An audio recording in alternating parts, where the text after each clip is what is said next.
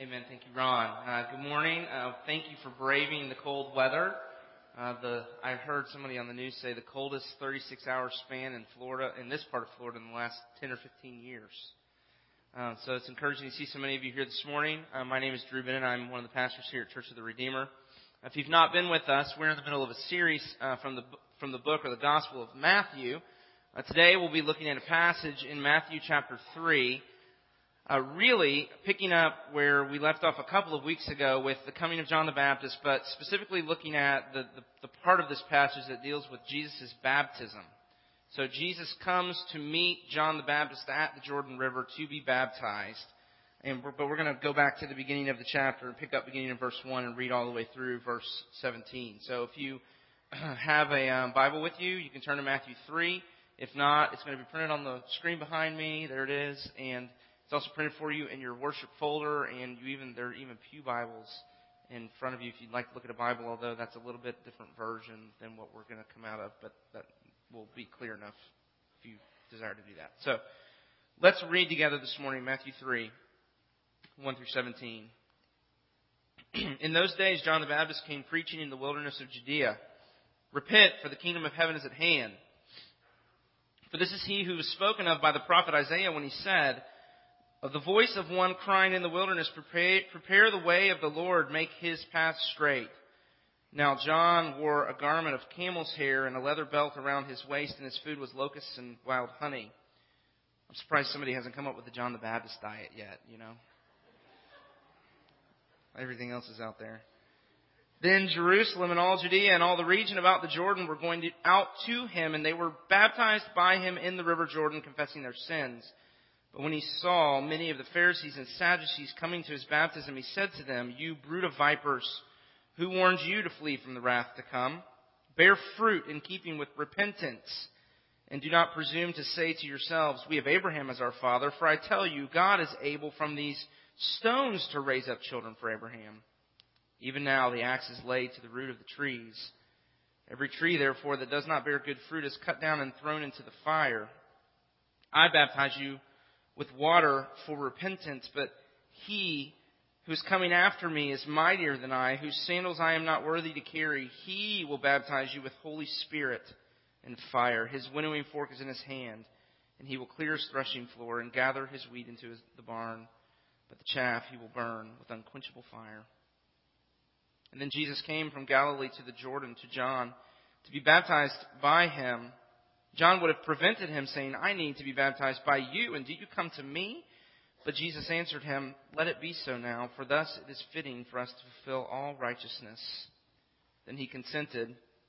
And when Jesus was baptized, immediately he went up from the water. Behold, the heavens were opened to him, and he saw the Spirit of God descending like a dove and coming to rest on him. And behold, a voice from heaven said, This is my beloved Son with whom I'm well pleased. This is God's Word. Um, a couple of housekeeping things about this passage, things we need to clear up before we get into the kind of the nitty gritty of the text. I don't know how familiar you would be with the with the Scripture, but if if you are, then you know that there is a familial relationship that exists between Jesus and John the Baptist. John's mother was Elizabeth. Elizabeth was Mary's cousin. Now, exactly what that word means, we're not really sure. It probably doesn't mean the same thing, or it's not, you know, exactly the same as what we mean by cousin today. Um, so, in our terminology, John and Jesus would have been second cousins. But again, there's some kind of fuzziness about exactly what that is. We can say they were they were they were family. They were from the same clan. There was a familial tie between these two. Um, now, think about this. Jesus at this time lived in Nazareth, which was, most scholars say, something like 75 miles away from where John is baptizing at the Jordan River. So news had reached, and, and Nazareth was known to be an out of the way place, kind of insignificant on the periphery of the of the nation. So news of what John was doing had reached even to the uttermost, you know, outreaches of the nation of Israel to even a city like Nazareth, and people were coming. Jesus and his whole family made the 75 mile trek to come to the river to be where John is to be baptized by him. So there's, whatever we can say, there is some significance to what's happening here that Jesus would, would take probably three or four days walking to get there, uh, to be a part of this and to be baptized by John. And then I want to say one more thing just by clarity as we move into the text, and that is that when we talk about the baptism that Jesus undergoes here, I want you to see that there is a difference between John's baptism and what we would call Christian baptism. This is something unique to this time within the unfolding drama of God's salvation. Baptism was seen here, uh, as it was in that day, as an initiatory rite. Even in the mystery religions of the day, things like Gnosticism, people were baptized as a part of being initiated into a certain movement or to, into a certain sect or into a certain group. And so it was even part of the Essene community, which John may or may not have been a part of, and we're not really sure. But in whatever case, John is baptizing people to to initiate them or to bring them into the movement of the coming of the kingdom of God. And that's something very different. So don't equate what's going on here with what we do when we baptize people in Christian baptism in the church. is something completely different. And I just wanted to kind of frame all of that for you as we come to this text. And as we come, I want us to look at three things when we talk about this baptism and just kind of work through them together. The first is I want to ask the question, uh, why is John there? You see, Jesus and John have been on a collision course. Throughout their whole life, they've been on a collision course, and now they meet, presumably for the first time, in their official capacity. So let's ask the question, why is John there? Secondly, why is Jesus there? So why is John there? Why is Jesus there? And then thirdly, what happens as Jesus is baptized? And why is it important for you and me? So, why is John there? Why is Jesus there? What happens and, and then just finish up by, by asking why it's important, okay? So let's just start right here. Why is John there? You'll see this corresponding to point number one in your outline, the kingdom and repentance. Uh, John is a prophet, like the Old Testament prophets, and the Old Testament prophets believed that there would come a decisive day when God would come to his people to save them, to bless them, and to judge and punish their enemies. The prophets talk about the day of the Lord, that God would come to rule, that he would initiate a whole new world in his coming where justice and righteousness would be a way of life, not only for his people, but for all the nations of the earth. And you look around in our world today, right? You look around at our city, you look around at your neighborhood, and there's so many ways that you can see that evil still reigns. Hard hearts and broken relationships and poverty, all of these things. And you look at all of that, and it really if you're like me, it takes an act of faith to look at that and say God is in control.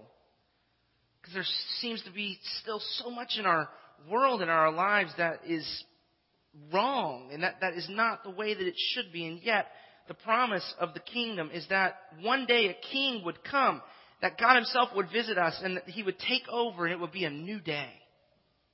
And John's message is, if you look there in verse 2, repent, for the kingdom of heaven is at hand. He's saying it's about to happen. The Old Testament also taught that prior to God's coming, there would be a herald that was sent before him to announce his coming, to, to get things ready for him. And that's what we understand John's job to be. John shows up and starts preaching, the kingdom is coming. The kingdom is coming. The king is coming. And It's just kind of fun, you know, get ready, prepare, make his way straight. The king is coming. And I just began to think, you know, now if the king is coming, what do you do? And I thought it funny to just ask ladies, if your mother-in-law is coming for a visit, what do you do? Right? Or here's a fun one to think about. If the pastor is coming over for dinner, what do you do? Right? You you round up all the Bibles in the house and dust them off and put them out so you can see them and think you're super spiritual.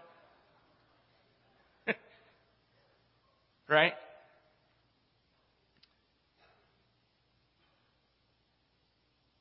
But what if the king is coming? And you get ready, right? You prepare. You know, but if the king is coming, what do you do? You get ready. You prepare. John says you make his path straight. Verse 3. Matthew 3 3. You make his path straight. And from Isaiah, he's quoting, Isaiah goes on to say, every valley needs to be lifted up and every mountain needs to be brought low and all of the uneven ground and the places that are kind of bumpy need to be leveled out and the rough roads need to be smoothed out. That's what you do when the king is coming. You make his way straight. You prepare for him. You, you get every obstacle out of the way. I, I have a great illustration of what this looks like. Uh, two years ago, Jonathan took me to Uganda. We're taking a team there in two weeks, so pray for our team that's going to Uganda in two weeks. But two years ago, we went to Uganda for 10 days, and we were, it, we were in Mbale district, which is about a four hour drive outside of Kampala, the capital, and there's no real good way to get there. The roads are dirt and bumpy and full of potholes, and it's terrible. And um, so we were leaving to come to, you know, to leave to get home. And by the time I've been away from my family for 10 days, I mean, I would, you know, just about do anything to not miss connection flights to get home. You with me?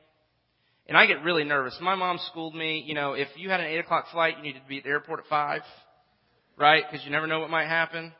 I mean, and so we're driving and we're on a tight schedule already, and I'm just getting kind of nervous. And we get to this place in the road where we just stop. And if you've done any international travel, you know this is not out of the ordinary. And we waited. And we waited. 30 minutes. One hour. Two hours. I'm freaking out, right? We're going to miss our plane. Two and a half hours you know, we're by this time around, what is going on? And what we figured out is they were in the middle of a construction project. And I mean, can, can I get an amen? I mean, construction here in the States takes forever. If they don't finish Overlook Drive pretty quick, I am going to harass somebody. Are you with me?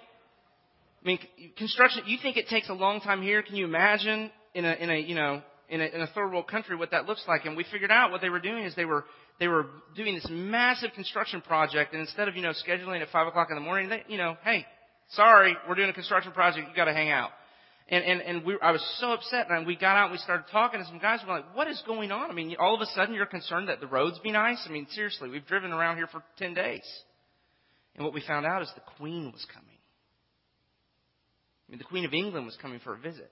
And because the queen was coming, they were, they were undergoing this massive expansion where they're actually paving the roads that she was going to drive on because when, when she came, she didn't want them, they didn't want her to be impeded by any, you know, any bad roads or anything. And so they were, they were paving these roads and making them beautiful because the queen was coming. You see, that's what you do.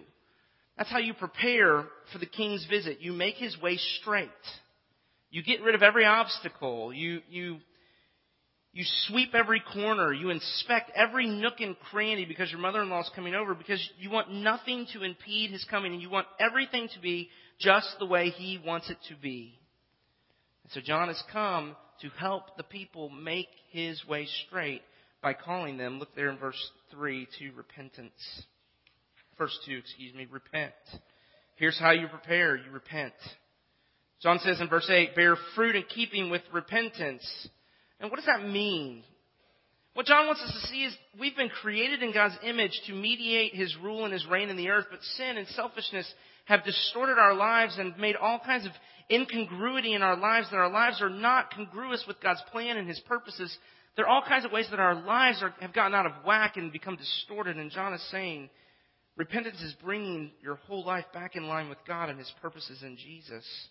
Repentance means to rethink your entire life in light of who Jesus is and what he's come to do and to make the necessary change. He's the king. And he comes with a brand new agenda, a brand new set of priorities and values. And the call to repent is to bring our whole lives into alignment with his purposes and his priorities. And the kingdom agenda is just this. Love the Lord your God with all of your heart and soul and mind and strength and love your neighbor as yourself. And the call to repent is to think out the implications of the commands of loving God and loving one another and to find the barriers to those things and to get rid of them, to sweep them away. To think through how you use your time and your talents and your treasures and to think of all of the practices and the ways that you do that that don't allow you to love, that in fact cause you to be indifferent and to hate and to say, no, I'm going to, I'm going to rid myself of those things. I'm going to bring my life back in keeping with the agenda of Jesus' coming kingdom to repent. And here's why. Here's why you have to repent. Because, you see, when the king comes, look at verse 7. When he comes, he comes both to save and to judge. And if you look there at John's warning to the religious leaders in verse 7, he says, Who warned you to flee from the wrath that is to come? See, the king, when he comes, he brings judgment. Verse 10 Every tree that does not bear good fruit is cut down and thrown into the fire he's warning them that if they do not change, if they do not repent and believe in Jesus who is coming, if they do not bring all of their life in alignment with God's purposes and His priorities in Jesus, they would be like chaff that is left after the harvesting of the grain that is burned up. I mean, repentance is literally life and death. Now, we're going to quote the Apostles' Creed together in just a few minutes. And in the Apostles' Creed, we confess our belief that Jesus is coming again one day, and he's coming to judge the living and the dead. We believe that he will come and make all things new, and there will be no more mourning, no more crying, no more pain, no more death. Amen? I mean, we believe that.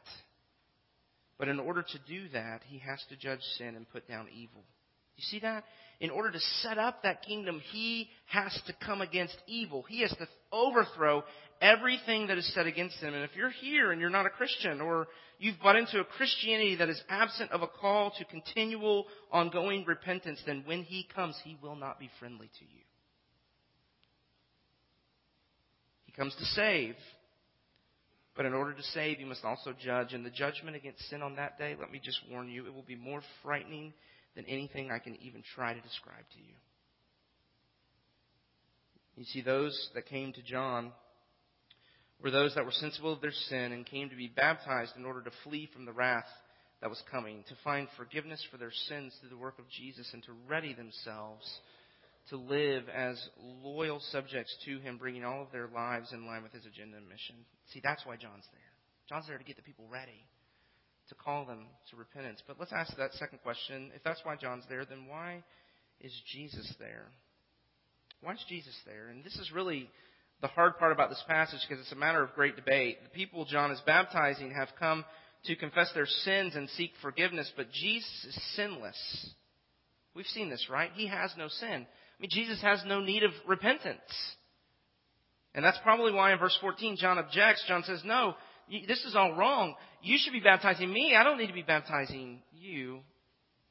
So what is Matthew trying to teach us? What is it that we what is it that we learn here? Why is Jesus there? What principle would he have us learn? And I really think it's this that, that even our repentance is not enough. That even as John calls us to repentance, it's not enough. That no amount of religious fervor or devotion can bring the kingdom of God. That our obedience, no matter how thorough or sincere it might be, it's incomplete. Our repentance, no matter heartfelt, is not enough. We need to stand in. We need somebody who will be obedient for us. And that's exactly what Jesus has come to do. Matthew Henry um, has a prayer in a Puritan book of prayers called the Valley of Vision, and it's called Continual Repentance. And he has a line in that prayer where he says um, that our hearts are so warped that even our penitential tears need to be washed. And he says, and even I even need to repent of my repentance. What does he mean? Matthew Henry understands something. He sees that sin is so pervasive that it taints even our best efforts at moral reform. That our penitential tears, even those need to be washed because they're full of impure and sinful motivations. That even when we confess our sins and do good deeds, it is from a heart that is full of selfishness. That we, in a very real way, we need a righteousness that is beyond our ability to fulfill. And that's exactly why Jesus has come. And it's why he's here at the Jordan River being baptized by John. Look at verse 15. And see how, see how Jesus responds to John's objection? I need to be baptized by you. You don't need to be baptized by me. And Jesus says, Let it be so now. For thus it is fitting for us to fulfill all righteousness. See, that's why he's there, to fulfill all righteousness. Pasan dikaiosune. All righteousness. Righteousness in every way, in every act, in even the smallest, most mundane, most insignificant moments, Jesus was perfectly obedient to the Father's will. He came to offer an obedience we are not capable of but desperately need. He came and he identified himself with sinners. And the scripture says he was tempted in every way that we are, yet was without sin. And that's why he's our Savior. The holiness of God demands of us a righteousness that we are not capable of rendering in our own power. Jesus came to fulfill righteousness for us. He came to be our stand-in. We talked about the passive and active obedience of Jesus. He came not just to die upon the sin, upon the cross for our sins so that we could be forgiven. He came to live in perfect obedience to the Father's will so that not only can we be forgiven of our sins, we can be righteous in Him. He's passive in His active obedience.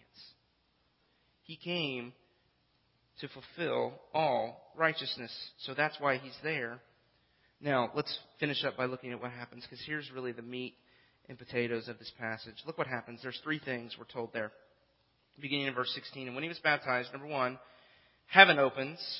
Number two, in other words, God's breaking through. God's coming near. He's about to reveal himself. Number two, the Spirit comes down and rests upon him.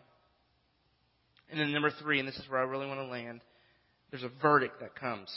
A voice from heaven says, This is my beloved Son with whom I'm well pleased. The Father sees the obedience of Jesus, and then a voice from heaven says, This is my son that I love. I'm well pleased with him. And this is the really important part of the passage for Matthew. And here's how I know. Look at verse 17. He starts that there in verse 17 with behold. And if you go back up in verse 16, behold, he says two times, behold. Look at this.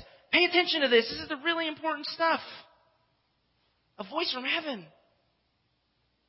There are really two things going on here. The first is this is a very powerful theological argument for Matthew that Jesus is the Son. He's the true Israel. He's the one who's come who will finally do what, what Israel should have done all along. He's the Son of God who's come to render the obedience that God demands. But there's also a very powerful, and if you forgive, forgive the very big word, a very powerful existential reality that's, that's happening here.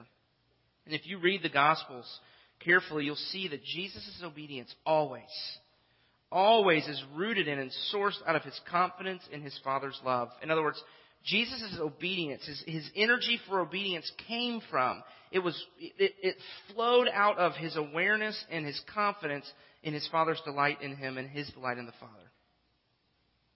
So for example, one of my favorite passages uh, about this is in, is in John chapter 5. And in John chapter 5, Jesus looks at the disciples and the crowds around him, and, and here's what he has to say to them. He says, I do not receive glory from people, but I know that you do not have the love of God within you. You don't have the love of God within you. So how can you believe when you receive glory from one another and do not seek the glory that comes from only God? You see, what he's saying is, is the difference between Jesus and the rest of us is that he had the love of God within him. He was so confident. He was so assured of the Father's love that he didn't need to receive glory from others. And so Here's the Father at the beginning of Jesus' ministry, declaring his approval and his delight in his Son as he sends him out to render perfect obedience, even to death upon a cross. And in some sense, we could say the voice from heaven here is for Jesus. It's to encourage him. It's to reinforce the Father's delight in him. Mark and Luke have it addressed to Jesus as, You are my Son. But here Matthew, the voice is an announcement. It's for us as well, because in some sense, the greatest need of our hearts is just this to hear the voice of God say, You're mine, I love you. Do you know that? I mean, in some sense, that's the greatest need of every heart in the room is to hear God's voice say, You're mine. I love you. So I want to finish up this morning by saying, I'm going to say something that I hope sounds completely different and even contrary to what you're used to hearing from guys like me But what we believe around here and what, and what we really kind of is the overarching, really foundational value and belief is that the way Christianity works is to have the love of God within you.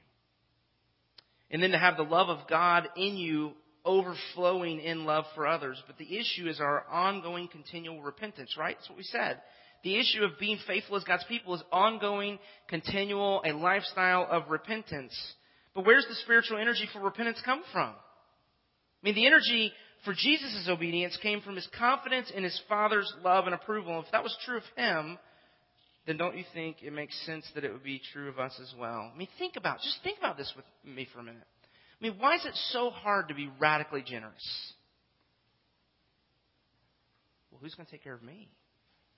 I mean, if I, if I really give everything away, then there's not going to be anything left for me, and that just scares me to death, and so I'm completely crippled toward that. I mean, it's fear. It's fear that's rooted in um, God. God won't I mean. There's no thought that God says, seek, you know, seek first the kingdom, and, and all these things will be given to you. You have a Father in heaven who knows your needs before you ask. Don't worry. Seek the kingdom. Give everything you have to the poor. Yeah, that's nice, but right? You see, there's just there's this fear that, that's still there that's rooted in unbelief. But let me let me ask this: I mean, why is it so hard to speak the truth in love and to confront somebody, you know, over their sin? Why is that so hard? Well, they may not like me after I do that. I mean, nobody, you know, they're going to be mad at me. Well, so? I mean, do you love them? Or do you love you? I mean, you see that? It, I mean, there's this, appro- we're after an approval, and anything that might not gain us the approval from others that, that our hearts need, I mean, we're just crippled. We can't do it because we need, we need the approval that we receive from them too much that we can't ever be really loving and help them. But, but think about the other end. You know, so, so on the other side, why do we destroy people with our words? What's going on with that? Why are we unkind? I mean, kids, you're in here. I mean, we deal with this in my family. Why, why are you unkind with the things you say to your brothers and sisters? Why? Because, because your, your heart's looking for something. Your heart needs a validation. It needs an approval. It needs to, to feel loved. And the easiest way for you to feel approval is to make sure you're better than somebody else and to make sure everybody knows it. Right? I mean, do, you, do you see that? You see the inner workings of the dynamics of all of those things? That what's underneath all of it is this fear that is rooted in unbelief that leads to all kinds of sinful ways of living. And what I want to get behind that and say is that you and I were made in such a way that something outside of us must tell us who we are. You can't validate yourself. Postmodernism is a lie. You can't validate yourself. You need a word from the outside. Everything was created by God's word. And you can't just say to yourself, I know I'm all right. There has to be a word. You have to get affirmation from somewhere else. You don't have the power to make yourself a self.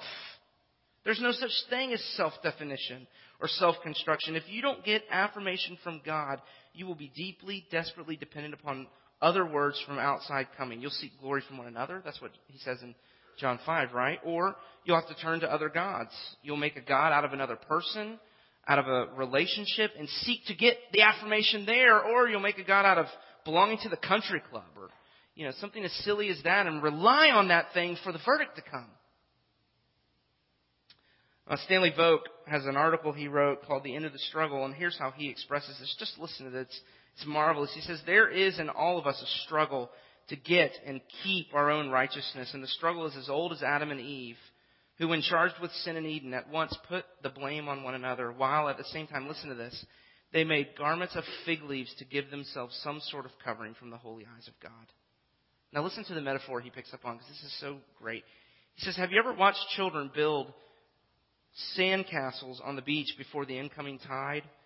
Frantically, they heap up their walls, patting the soft sand into solidity and reinforcing it with sticks and stones, only to see it washed away at last. So we go round and round to establish our defenses against the waves of other people's criticisms.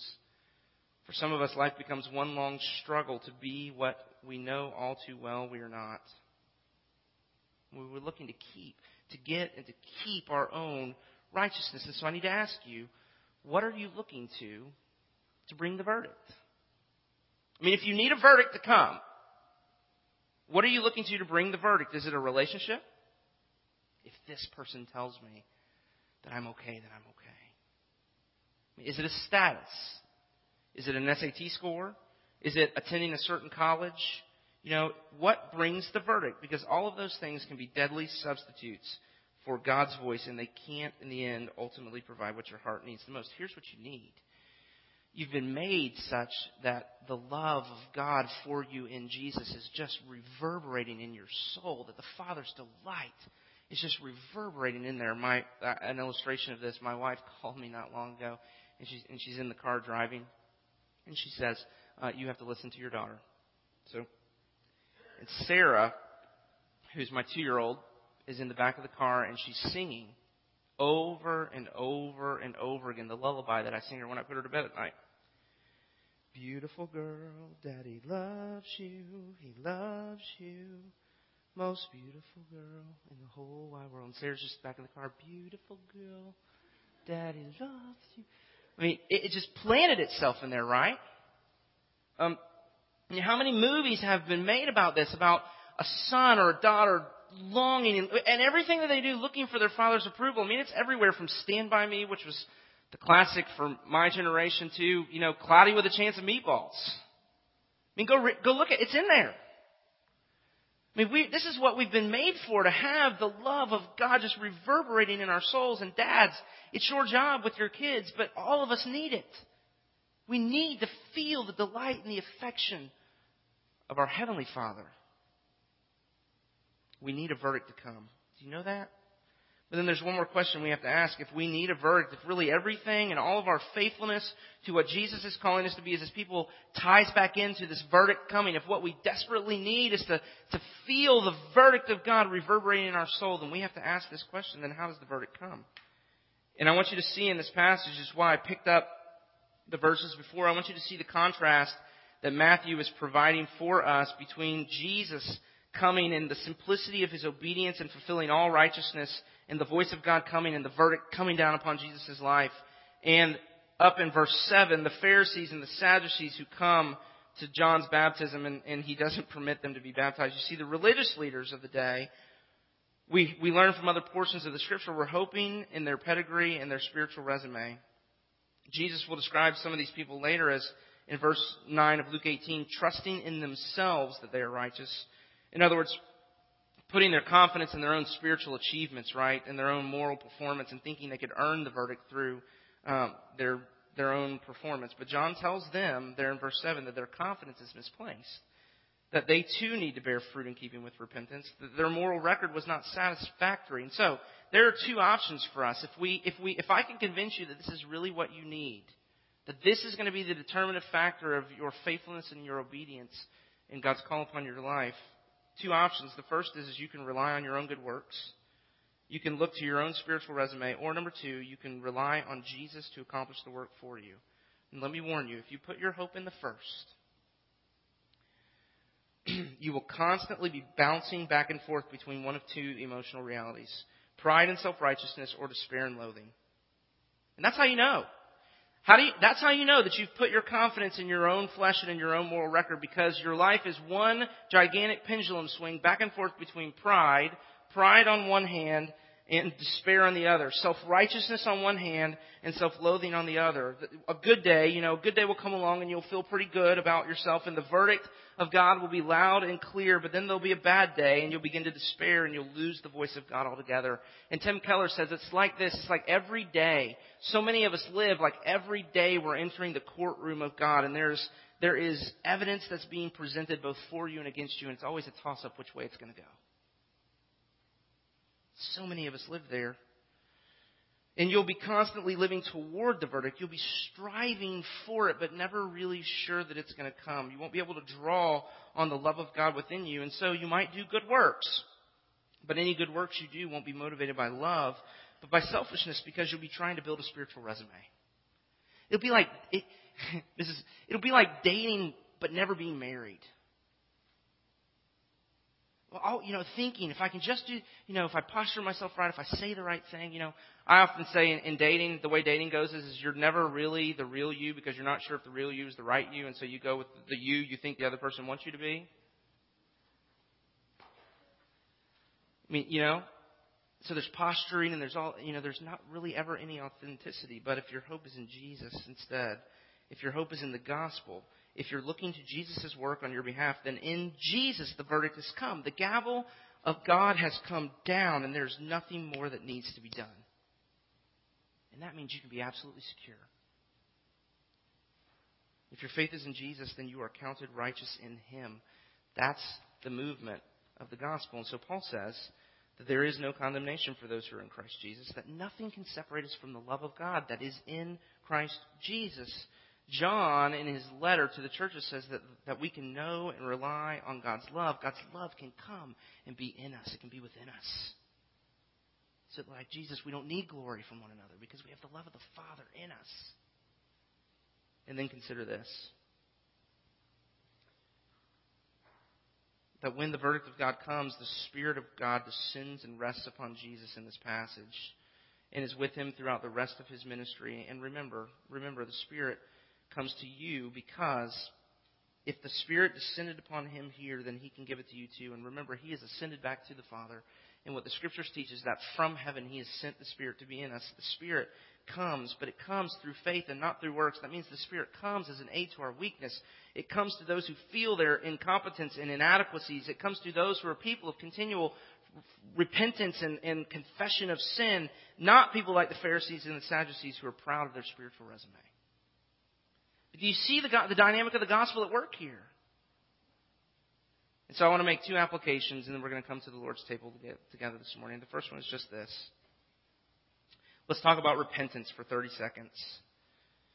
So if the issue of being God's people is, is the issue of repentance, if what we're being called to, both by John here, repent for the kingdom comes, Jesus in, in Matthew 4, repent for the kingdom comes, if the issue is our repentance, then if you are relying on Jesus for the verdict and not your own works, then here's what this means. Only then will you be a good repenter. I mean, the goal of, is a lifestyle of ongoing repentance and faith. But unless, hear this, unless you're absolutely sure of the Father's love and approval, you won't be able to admit you're wrong and change. You'll spend all of your energy in the opposite direction, trying to prove you're right. But the more you have the love of God in your heart, the more free you will be to admit your sin, to be self-suspicious, to know there are lots of things you're going to be wrong about, lots of ways you're going to sin, and you'll be, and you'll be absolutely free to change. To confess your sin, to look to Jesus to save you, repentance and faith. You see, that's the only way you can be a good repenter. And so if that's the case, then application number two, then that means we have, then we, then we have to give ourselves to the spiritual disciplines. Because listen to this. Jesus' energy for obedience was sourced in his confidence in his Father's love and approval. So here's what you see him doing. If you read, if you read the Gospels, you'll see that over and over again throughout the course of his ministry, Jesus is constantly going back to reconnect with his Father. Right? It's been a bad day. When it's a bad day for me, I overeat and lay on the couch and watch television. Right? Can I get an amen? My my children are laughing. It's great. Awesome. At least I know I'm on track. If it was a bad day for Jesus, he, for, he foregoes sleep, he goes into the mountains and he prays. All night long. Because the energy for his obedience is sourced in his relationship with his Father. So you constantly see him going off to be with his Father, going off to reconnect with his Father, going back to prayer, going back to the Scriptures, going back to the spiritual disciplines that bring that connection that he's looking for. And I just want to say delicately to you, but firmly, if Jesus had to do that, guess what? You need to too. And so the issue is our belief in the gospel. The way you grow to a deeper belief in the gospel is to give yourself to the spiritual disciplines, to the means of grace, to to coming and celebrating this supper with everything that is within you, to coming to the Word and reading the Word and going and seeking God's face there and, and seeking the voice of God coming with the verdict of your life. You're my son. I love you. and you I'm well pleased. See, the reality of the gospel is just this. What we celebrate at this meal is just this. Jesus' body has been broken and his blood has been shed so that we, too, despite our sin, if we take of his body and his blood, we too can hear, not in a whisper, but in a shout that reverberates in the heavens, God saying over us as his people, You belong to me. I love you. I'm pleased with you. See, that's what we're after. You can't conjure that up. It has to be a move of the Spirit through the means that God has ordained that that come.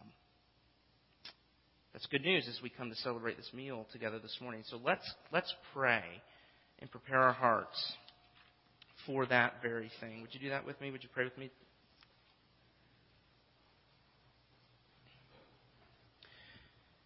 Heavenly Father, we so desperately need to hear from you.